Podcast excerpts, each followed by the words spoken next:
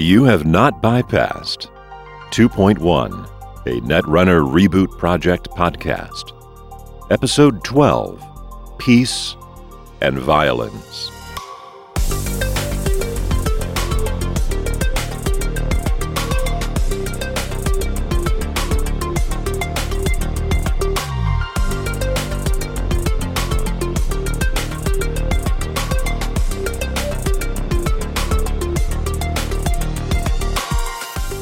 Hey, this is Remy.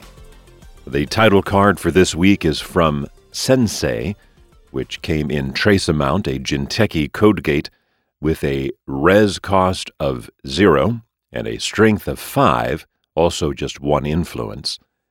The subroutine on Sensei is, for the remainder of this run, each piece of ice encountered except Sensei gains an end-the-run subroutine after all its other subroutines, and the flavor text says peace and violence. Both must lead to the same place. The artist of this particular card is Sandara Tang, and I'll be covering that in the Maker's Eye segment at the very end of the episode. Uh, Sensei is not a very good uh, piece of ice, though, because uh, its res cost is, was originally three, and the reboot project has dropped it as low as it can go, all the way down to zero. I will also be uh, covering a lot about ice in this episode, uh, a couple of s- short segments about Femme Fatale before the very long segment about ice placement. But kicking it all off here is going to be another set of previews from Mind and Mayhem.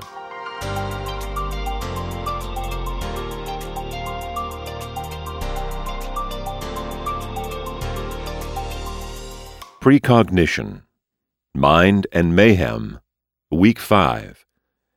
We have one more card, or one more new card, for the Anarchs. For the Laughs. It's a run event that costs one and is three influence. You draw a card and make a run on H Q. You may essentially imp, right, trash the first card that you come across. Uh, when the corpse scores an agenda, add this card to your grip from your heap. So that's a nice little bit of recursion there. Of course, when you trash that first card with this, that's another credit from the Glee console to go along with uh, the Horde, the new identity. Now, there are three rebooted cards. That's cards that are not new, not newly designed, but brought in from later points in the Fantasy Flight card cycle. For example, we have two cards coming back from Flashpoint. That was the sixth cycle that Fantasy Flight made. The reboot project only actually goes all the way through the fourth cycle. The first of those is System Outage. This is an Anarch Current event with a cost of one and two influence. Whenever the Corp draws one or more cards, the Corp loses one click, if it's not the first time drawing cards this turn. And no changes to this one. This one just imported straight in. Frantic Coding is another Anarch event with a cost of two. That's down from originally three, and three influence. You look at the top ten cards of your stack, install any programs there for five credits less, and then trash whatever is not a program. And then Process Automation from Terminal Directive is a neutral event that costs zero and is one influence. You can gain three credits, used to be two, gain three credits, and draw one card. And then the first two Hasbioroid uh, cards are also spoiled for us, well, not counting our exclusive spoiler last week, Nostalgiologists. The first one spoiled this week was Microtransactions, an operation that costs one and is two influence, gain eight credits, then lose one credit for each card in the runner's grip. The big boy helpfully did a rundown for us. He says, to save people on the math, this is bad if they have five plus cards. Oh, that's because you'd spend one, gain eight. So that's a seven credit gain. But if they have six cards, Well, you've only, you're only gaining one because you're going to gain seven and then lose six. So he says bad if they have five plus cards, beanstalk if they have four, hedge fund if they have three, I P O if they have two, bananas if they have zero or one. And then Nootropics campaign, an asset that's a res cost of one and a trash of four, is just one influence. When your turn begins, gain one credit if there are more cards in H Q than in the runner's grip. If there are at least three more, you may also draw a card.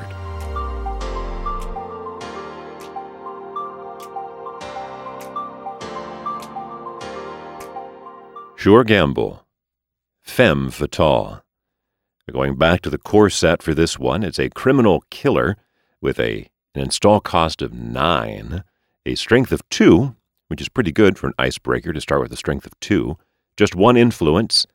That's a clue for you. For one credit, you can break a sentry subroutine. That's a pretty normal uh, cost. For two credit, credits, you can boost it by one strength. That is not good. But then, of course, there's the special text, when you install Femme Fatale, choose an installed piece of ice. When you encounter that ice, you may pay one credit per subroutine on that ice to bypass it. So, this card is very much worth it in many decks.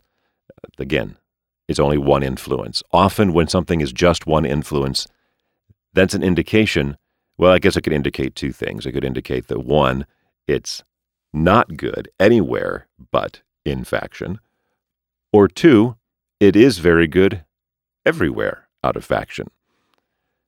But especially it's good against ice that's big and expensive to break.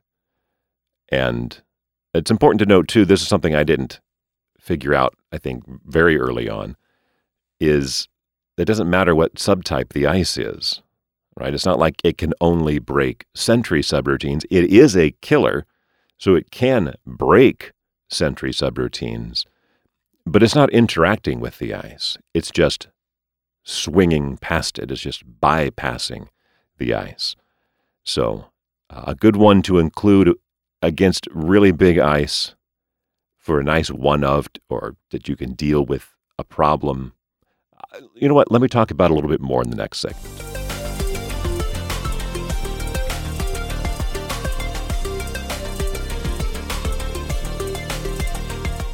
Anonymous tip. Femme Fatale. I wanted to go into a little more detail here, and so this seemed like the better place to do it. All killers are a little weird. You know, Mimic has a fixed strength. You can't boost it. Ninja has a strength of zero, but then it boosts by increments of five.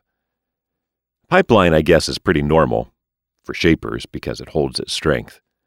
And then, to this point in the card pool, the only other killer is Femme.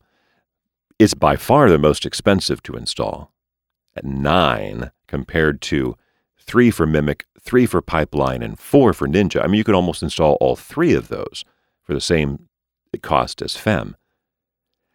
And it's fairly expensive to use as a killer. You know, even the core set has four sentries that cost four or more. And if you're having to boost twice at two credits apiece, that gets expensive really fast for Femme. Coming up in the second cycle, the spin cycle, in about the middle, is a killer called Garrote, or I guess Garrote, however you want to pronounce that. It is to get that one credit boost. It's otherwise it's the same as Femme, same strength, too. It costs six to install, used to be seven before reboot, so three cheaper, but it takes two M U. And again, that cost is still six just to get that one strength for one credit boost. So that's a big, chunky killer. So it's understandable. They, they don't want sentries to be too easy to break. But obviously, the reason you're running Femme is not because you're trying to defeat killers, although it can in a pinch. Its obvious strength is its special ability. And even that big cost, nine, can be warranted if you want to hit that ice multiple times. Think about Heimdall as an example. You can break Heimdall by spending three clicks. So, you know, that's your whole turn. Click to run, click, click, click through Heimdall. Or Corroder will break it for seven credits. Or Femme Fatale will bypass it for just three. One credit per subroutine. So imagine a situation where you need to get by Heimdall. You have your Corroder that you install for two. Femme you install for nine. Well, you're down seven credits right off the bat. But then Corroder breaks for seven and Femme bypasses for three. You've made back four.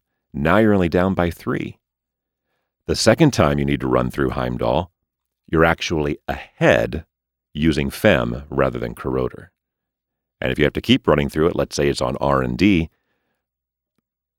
hey, that's a good target for Femme. Or think about Tollbooth. Uh, we discussed this in the timing structure last week, that both Tollbooth and Femme Fatale have the when encountered conditional trigger.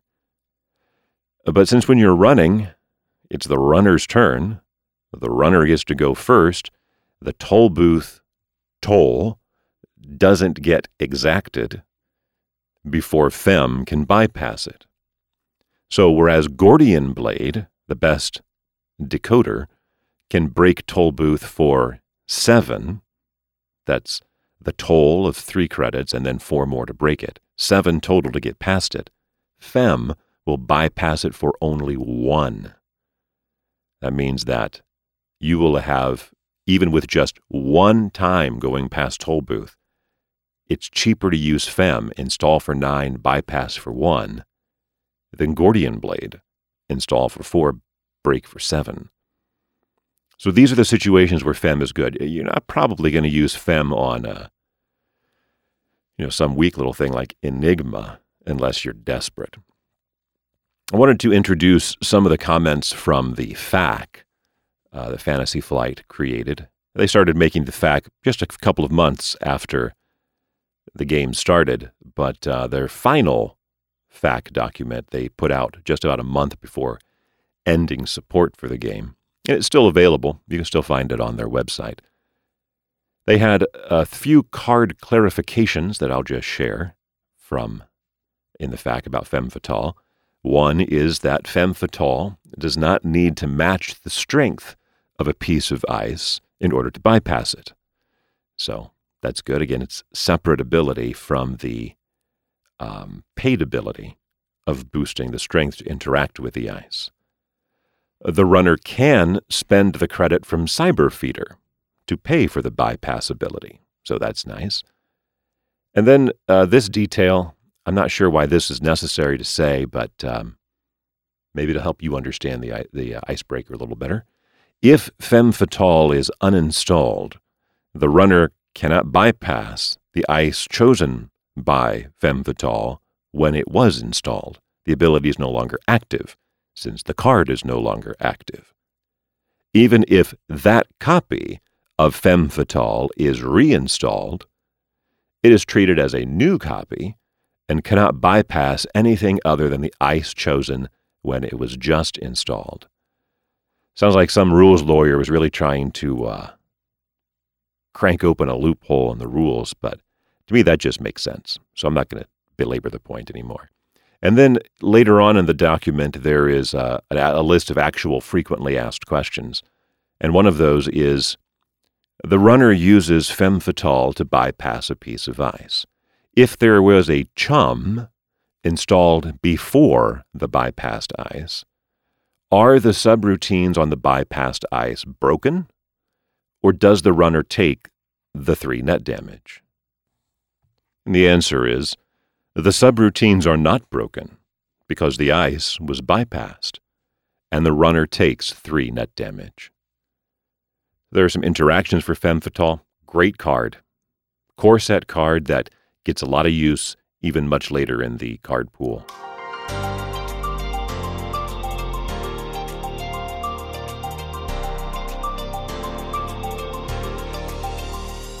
Archived Memories. Shields Up, Understanding Ice, by David Sutcliffe from the Satellite Uplink. Returning to an article by David, and this is one that, this is a concept that when I was first playing the game, I really didn't pay a lot of attention to. I didn't understand the nuance of this. It's part of why I'm so interested in it now.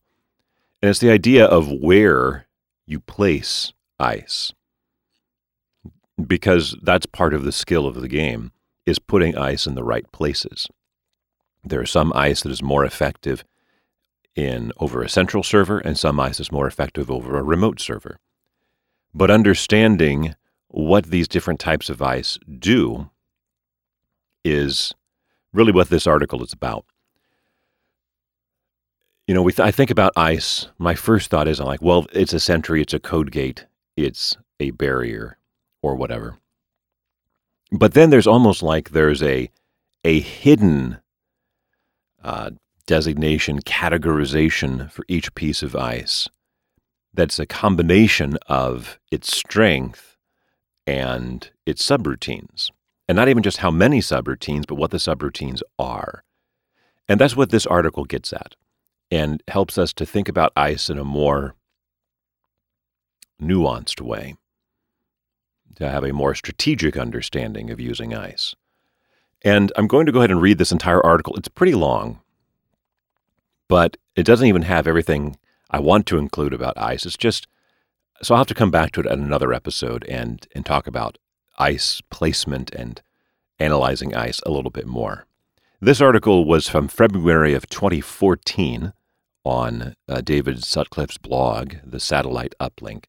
And as a header, a head note, a head note, there will be several pieces of ice mentioned in this article that are not part of the current card pool that I've discussed on this podcast. And so when I hit those, I'll briefly explain what they are. And in the show notes, as usual, I'll have links to these cards if you want to see them for yourself. Here we go. Ice is possibly the most important card type in the game of Netrunner.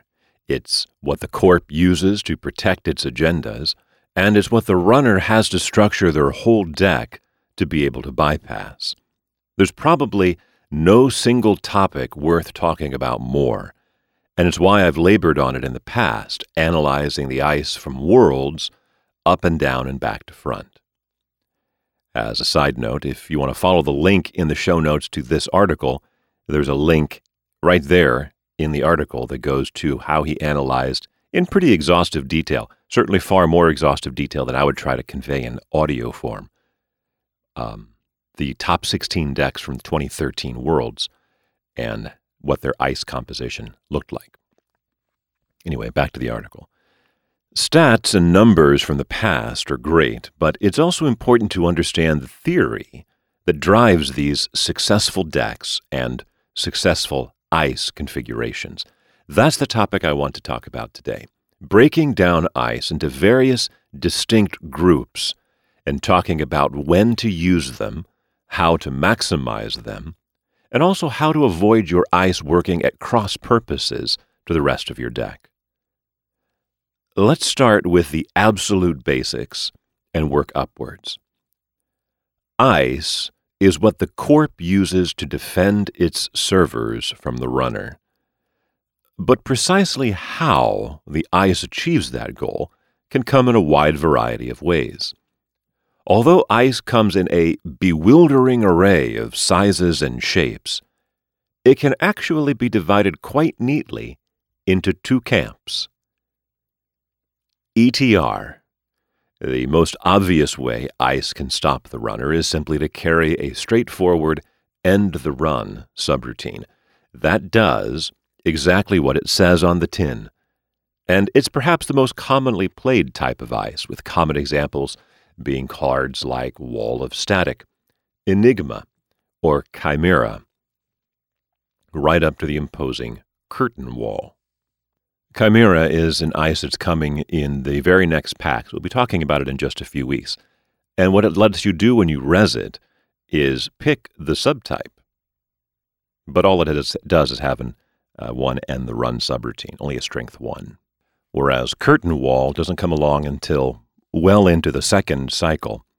And it is a barrier that has a strength of six, a res of fourteen, uh, and, and in three end-the-run subroutines. It also has extra four strength if it's the outside ice, so it becomes a strength ten at that point. Playing with E T R ice forces the runner to install the appropriate icebreaker in order to proceed. So that's the first type. The second type, tax. Taxing ice is more porous than E T R ice, as it doesn't carry a fixed end-the-run subroutine. The runner can usually get past this type of ice without needing to install an icebreaker. It's just a matter of how much it will cost them. This tax can come in the form of a trace attempt. They have to pay credits to match, for example, Caduceus, or a Bioroid subroutine that will end the run if the runner doesn't pay a cost, for example, Heimdall, Victor. But the tax can also be one that never threatens to end the run at all, but imposes a high enough cost that the runner chooses not to run past it anyway, for example, Hunter or Data Raven.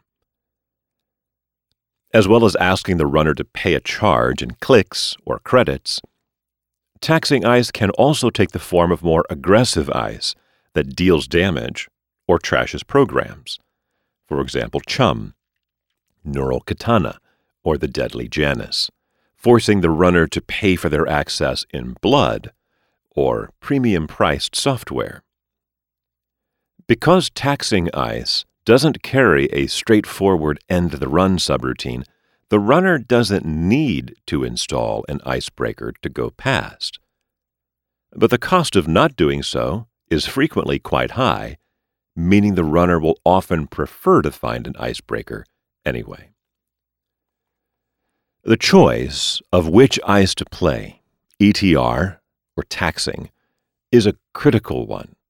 It's definitely a point where many players go wrong, often by playing ice that do- they like or have seen used effectively in other decks, but which doesn't fit into their current deck.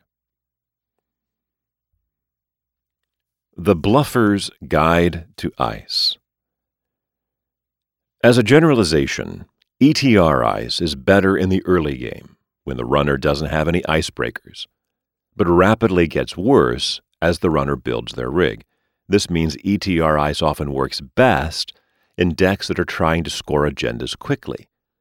Put an agenda behind your E T R ice, then bounce the runner out for a turn, and score the agenda before they can come back equipped with an icebreaker. You'll see a lot of E T R ice in decks like H B Biotic Rush, but pretty much every deck needs some element of E T R ice to help them score agendas in the early game. By contrast, taxing ice is actually very bad at protecting agendas in remote servers, as when the runner feels an agenda point is on the line, they are usually willing to pay whatever tax is necessary to gain access. However, taxing ice makes repeated runs on central servers expensive. And taxing ice often holds its value more once the runner has icebreakers installed, making it better in slower decks looking to tire the runner's economy out over a longer game. All this is what the ice does when the runner doesn't have an icebreaker. But I want to overlay how the ice changes function when an icebreaker is present. Disclaimer. The following section talks about how ice changes as icebreakers are played. I make several assumptions about the icebreakers you will most commonly face, and if you are facing different icebreakers, then you'll have to adjust accordingly. For guidance, I'm going to primarily discuss the most commonly played competitive icebreakers: Mimic, Garrote, Ninja, Yog point oh, Gordian Blade, and Corroder. I will discuss special cases like Femme Fatale later. Binary E T R ice. I've coined the term binary ice To describe E T R I, it is basically either on or off, depending on whether the runner has an appropriate breaker or not.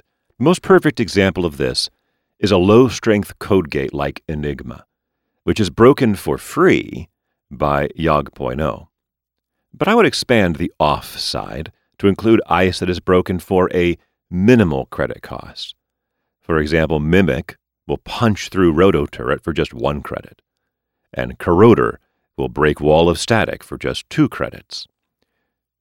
Where precisely the line is drawn for minimal cost is a subjective one. I think breaking ice for three credits, for example, Corroder versus Bastion. Uh, Bastion is a barrier from the first deluxe expansion that has a res of stre- a cost of four and a strength of four, just one end sub and the run subroutine. I think breaking ice for three credits is a real gray area that probably depends on how efficiently the runner can generate those credits. But once it's costing the runner four credits plus to break past a piece of ice, I don't think you can really call that a minimal cost. Uh, as an aside, once again, and perpetually, look at the difference one credit makes. Right? He says two credits, yeah, that's minimal. Three, I don't know. Four, nope. Whereas I would normally think two, four, that's about the same. But one credit makes a big difference. A binary E T R ice, therefore, is ice that carries a huge amount of value up until the point where the runner installs an icebreaker, then sees most of that value wiped away. Ten turns into the game, it probably costs you more to install an ice wall on the end of your server than it costs the runner to break it. So why bother? Binary E T R Is tends not to care too much about bad publicity for the corp. The runner can use those credits to break the ice for free, but the ice wasn't putting up much of an obstacle anyway. Binary E T R Is can be supported by effects that trash programs, effectively turning them back on by removing the icebreakers. Analog E T R Is. This is ice that carries an E T R subroutine, but which is also large enough to still provide a sizable obstacle to the runner once they have installed an icebreaker. We've already discussed that Bastion sits right on the dividing line of being binary or analog, but some more obvious examples of analog ice are cards like Wall of Thorns, five credits to fully break with Corroder. Tollbooth, including the toll, seven credits to break with Gordian Blade, or Archer, eight credits to break with Ninja. While analog ice carries on functioning to a high level when the runner has an icebreaker, this usually comes at a price, with these ice frequently costing much more to res than binary ice, and being vulnerable to cards like Inside Job or Forged Activation Orders. Analog E T R Is can be badly degraded by handing out bad publicity, which gives the runner free credits to throw at breaking through. The amount that this impacts the ice depends largely on how much bad publicity we're talking about, and how much it costs to break the ice to begin with, but you can find yourself paying for a Wall of Thorns that's not significantly more of an obstacle to the runner than a Wall of Static. Analog E T R Is is often, but not always, best positioned over central servers. When there's no icebreaker around, it's expensive to res something big like a Hadrian's Wall, when a Wall of Static would do the same job. But once the runner has an icebreaker, they can pay to punch through the Hadrian's Wall if there's an agenda on the other side. If it's over R and D or H Q, though, the runner has to pay a lot of cash to get past that Hadrian's Wall just for a twenty percent chance of hitting an agenda. Binary taxing ice. Similar to binary E T R ice, binary taxing ice is those pieces of ice where the taxation is virtually entirely removed when the runner plays an icebreaker. Some good examples are Neural Katana, one credit to break with Mimic, versus three clicks to redraw lost cards from net damage. or Victor one point oh, completely ignored by Yog point oh, instead of taxing two clicks to break the Bioroid subroutines. Well, that, that used to be true. In Reboot, Victor is now strength four, and so not completely ignored by Yog. The difference of one strikes again. Binary taxing ICE usually does care about bad publicity, unlike binary E T R ICE. Although it costs a minimal amount to break binary taxing ICE, the whole point of playing taxing ICE was to economically drain the runner, so handing out any amount of bad publicity often runs contrary to that goal. Binary taxing ICE can be supported by playing assets and upgrades with a high trash cost, which or which further drain the runner's resources. For example, red herrings, or perhaps Shiloh City Grid. He also name checks here some future cards like Private Contracts, Eve Campaign, and Caprice Nisei. In this style of play, the runner can pay to get past your ice, but can't achieve anything once they're through. Analog taxing ICE. You've probably got the hang of this by now, but analog taxing ICE is the bigger pieces of ice that still require some effort to break through once the runner has their icebreakers. And in many cases, it may even be cheaper to carry on paying the tax instead of breaking the subroutines with an icebreaker. The popular barrier Eli one point oh is perhaps the cheapest ice that we can consider analog taxing ice. Eli arrives in the sixth pack and is a four-strength bioroid barrier with two in-the-run subroutines.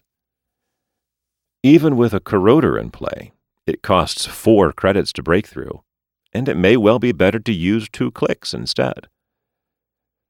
Other examples might be Flare, which also comes in that sixth pack, Future Proof. It's a six-strength N B N ice with a Trace six subroutine that trashes a hardware, does two unpreventable meat damage, and ends the run. Five credits to break with Ninja, or fight the Trace attempt. Or the big bioroids like Heimdall and Janus, frequently easier to click past than break with icebreakers. As with binary taxing ICE, bad publicity usually works against the principle of taxing the runner's economy with taxing ICE. You will rapidly destroy Eli as a tax if you hand over bad publicity counters.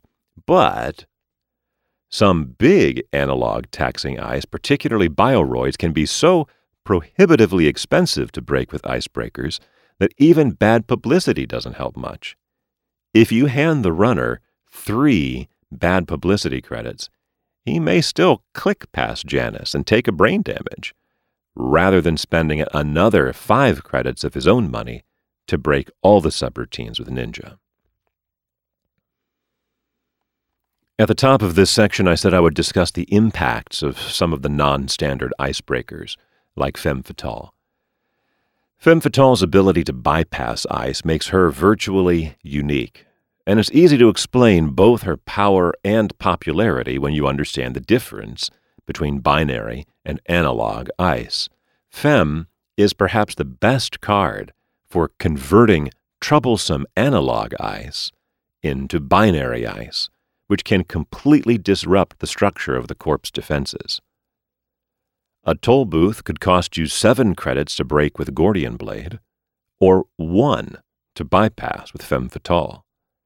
A Heimdall could be swung past for three instead of seven, and even the lethal Archer or Janus become little more than speed bumps once they're in Femme's sights.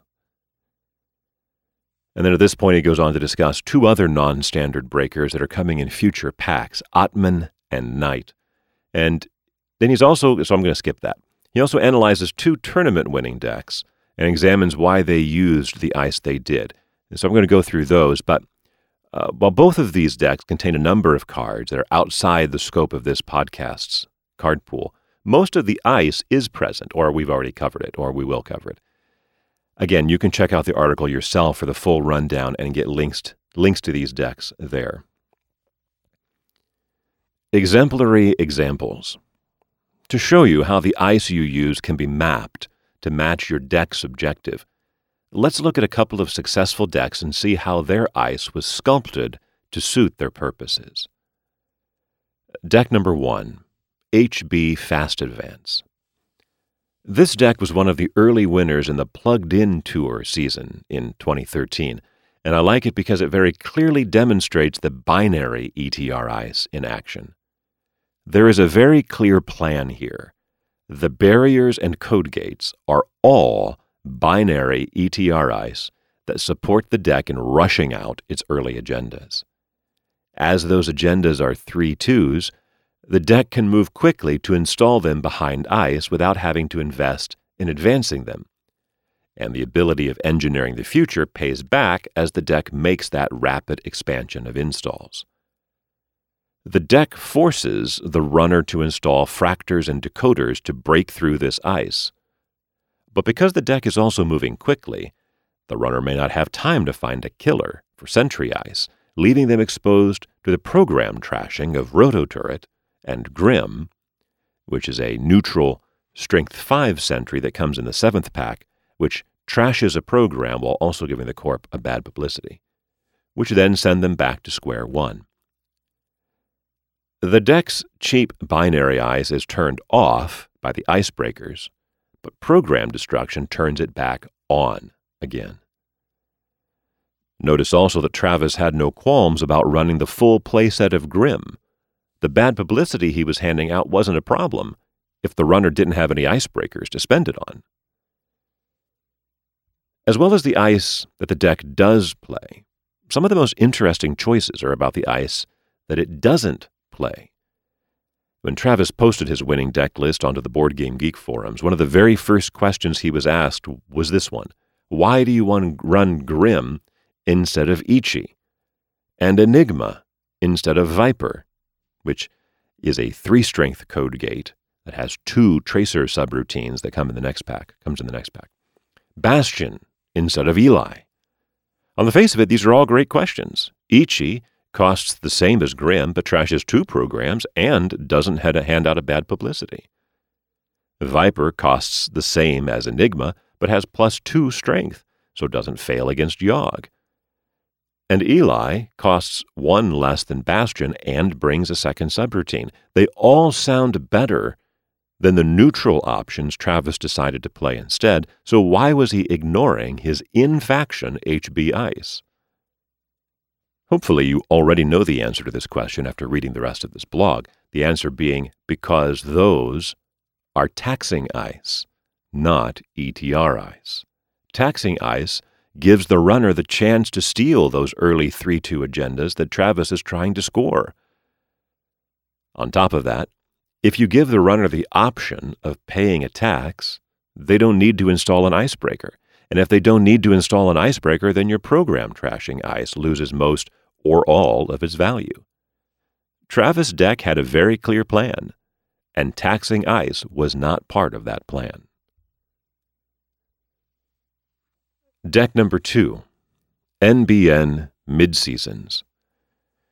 This deck took Jesse Vandover to the semifinals of the World Championship, so we know it's a strong deck, but it's striking just how different the ice lineup is from that played by Travis Day in his H B E T F deck. Of all the ice played here, only four pieces carry a hard end-the-run subroutine that forces the runner to find an icebreaker, two copies of Ice Wall, and two Enigmas. The other ten pieces of ice are a mixture of various taxation effects, with Eli ending the run unless the runner is prepared to pay a heavy toll in credits or clicks. Shadow and Data Raven threatening to land tags that the runner must pay clicks and credits to clear.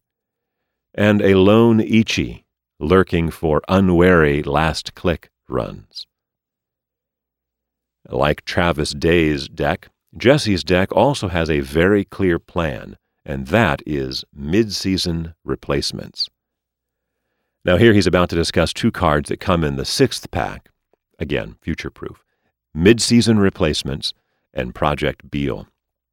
Mid-Season Replacements is a five-cost N B N operation, which you can play if the runner just stole an agenda. It does a trace which gives the runner tags equal to the difference between the trace and link strengths. Project Beale is a three two agenda that can be over-advanced, and for each extra advancement provides an extra agenda point. Midseason Replacements is a very powerful card that combines to lethal effect with Psychographics and Project Beale to mean the deck can potentially score seven agenda points in a single click.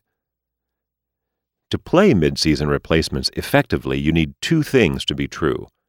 The runner has to steal an agenda, and you need to have more cash than the runner when that happens so that you can ensure landing a big trace attempt.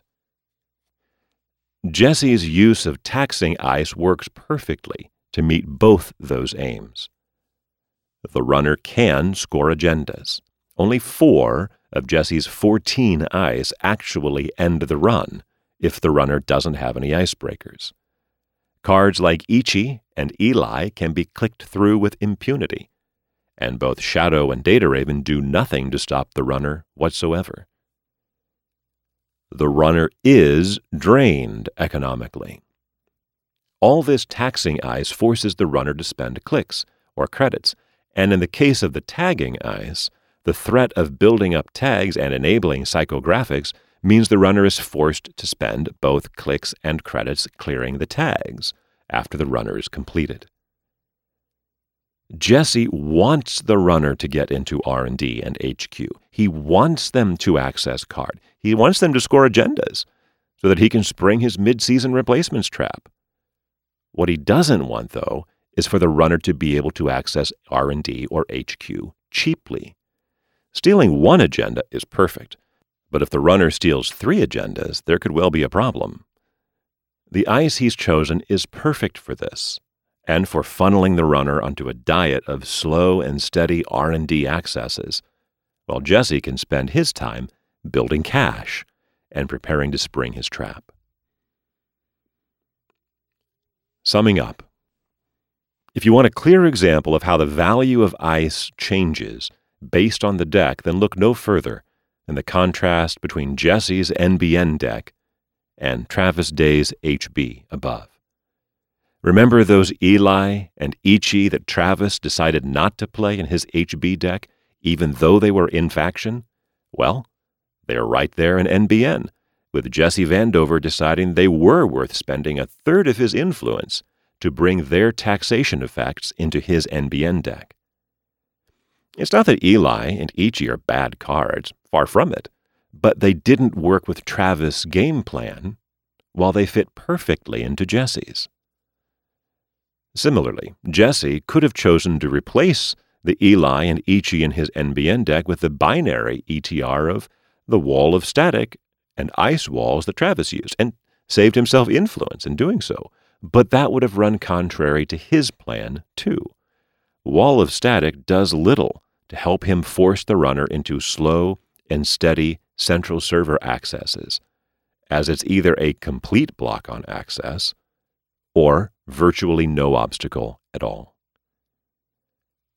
They both played completely different ice, but they also both made the right choice, which was to play the ice that suited their deck's plan. What you should be taking from this is that the concept of good ice and bad ice is too simplistic. The decision between whether to play Eli or Bastion, or Wall of Static, should be more than a simple decision of whether you have the influence or not, because they do different things. Eli will tax the runner. Wall of Static is binary E T R, while Bastion can either function as overpriced binary E T R or as analog E T R, depending on the rest of your deck. The ice cannot be taken in isolation from the rest of the deck, and instead you've got to know what your deck is trying to achieve in order to play the correct ice to support that strategy. Hopefully you found this a cool article. Get it? Ice is cold, see? And it will help you in designing better defenses for your own corp decks in the future. Uh, once again, that lengthy article was by David Sutcliffe from his blog, The Satellite Uplink, entitled Shields Up, Understanding Ice. And as I said at the outset, I have more to say on this topic. Uh, to be more accurate, I have more to share that I have found on this topic, because I don't actually have a lot to say on this topic. But I am very interested in um, analyzing the different pieces of ice and sorting them into these different buckets. And that may be something I do uh, through this podcast as I go through. But I'm trying to avoid having seventy-minute episodes. So I'm going to cut it off right here for this week and move on.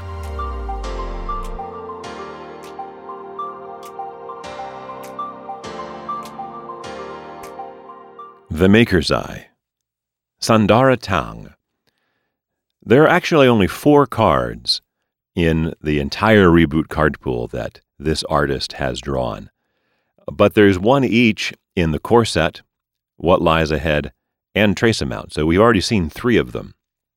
Worm, which is a green dragon. Draco, which is a white dragon. And Sensei, which is the title card for this episode, and is a very, if you look at yeah, some of these, it's funny, some of these pieces of ice, like I never really, or some of this artwork, I just never looked at really closely, but some of them are just so beautifully detailed, and Sensei is one of those. It's very cool. So it's it's basically got this Sensei character standing in the foreground, but then behind him, on the one side, is this peaceful blue uh, version of the character, and the other side, this, in the background, is this angry red version of the character. Uh, so really, really neat one there. And then the fourth card that Sandara did was the ubiquitous Eli one point oh, one of the best barriers in the game. Uh, that comes along, again, in a few packs. Uh, Miz Tang is mostly a fantasy artist. I mean, Worm and Draco, Draco rather, are dragons. Sensei, kind of fantasy-ish. She is from Singapore.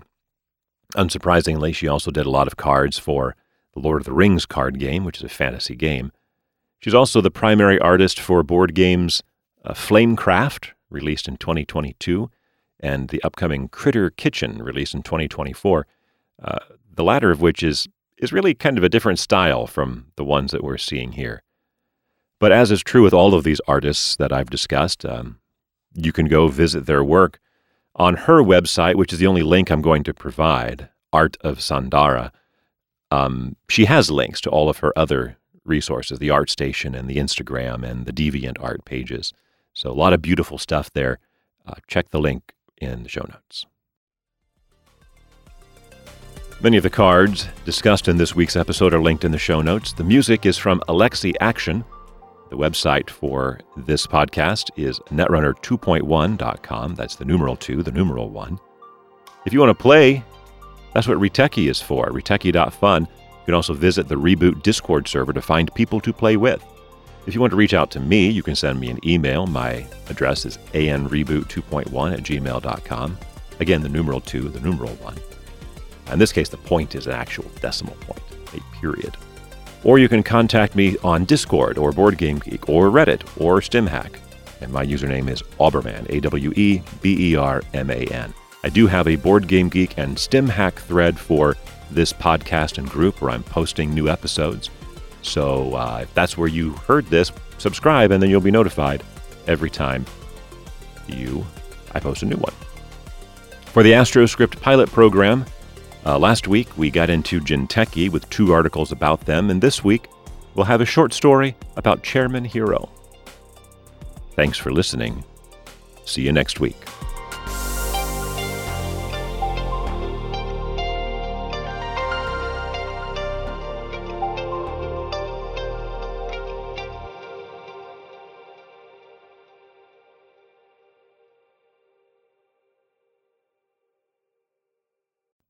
Somewhere, birds were singing.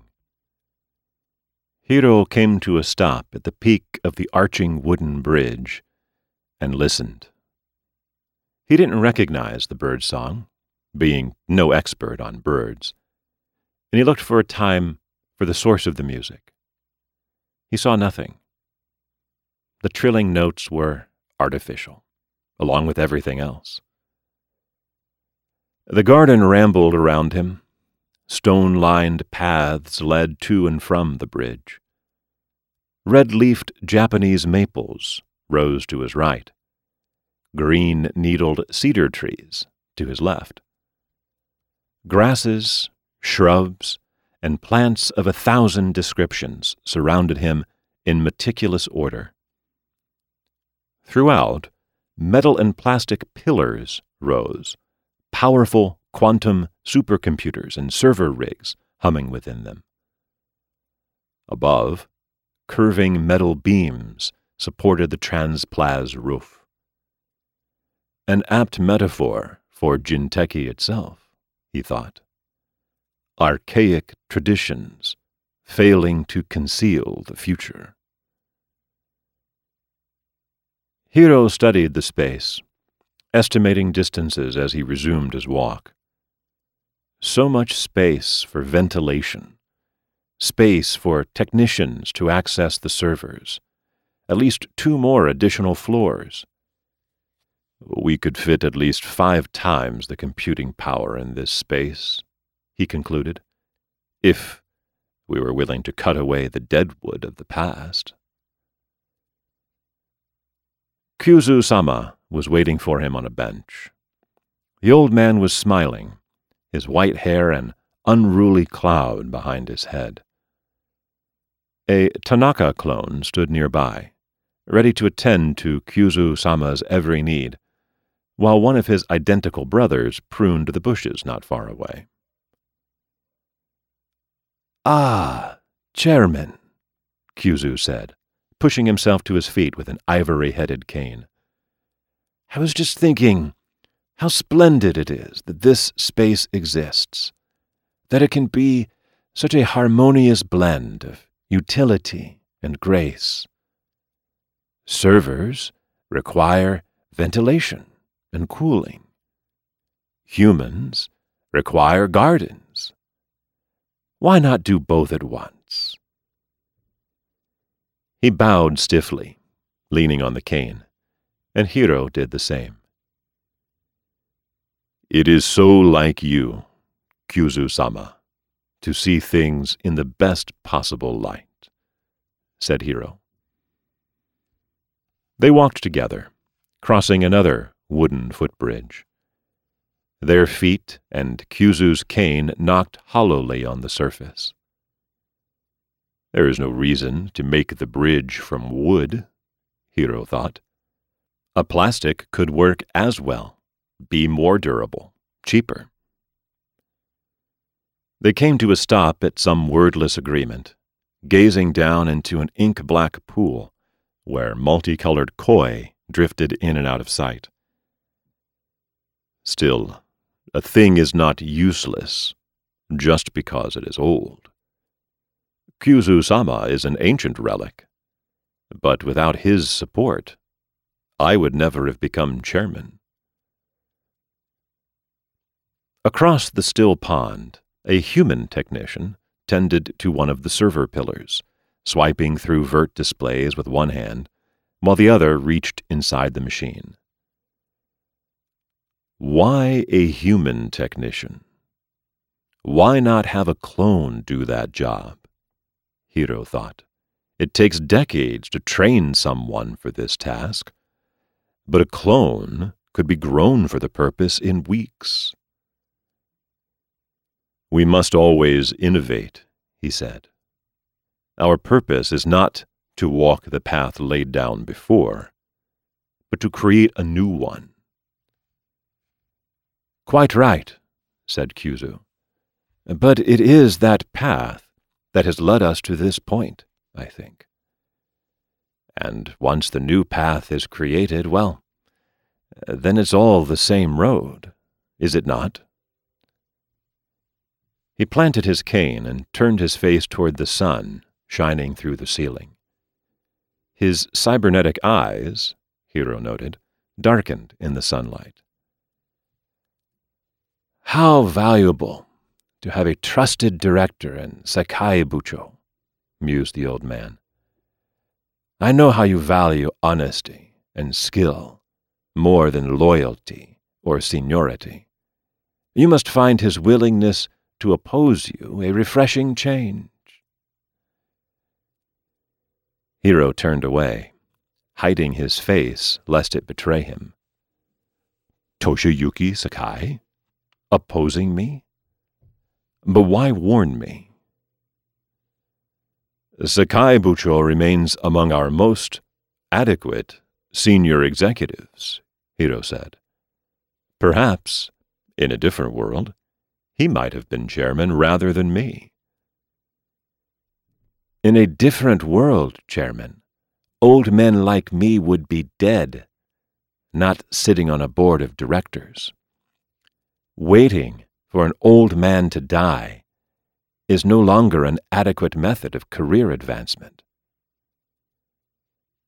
Kyuzu turned again to shuffle slowly away. Now, chairmen are replaced whenever a replacement is needed, rather than when they retire. "A wise policy, that which gave you your position." "And could take it away again."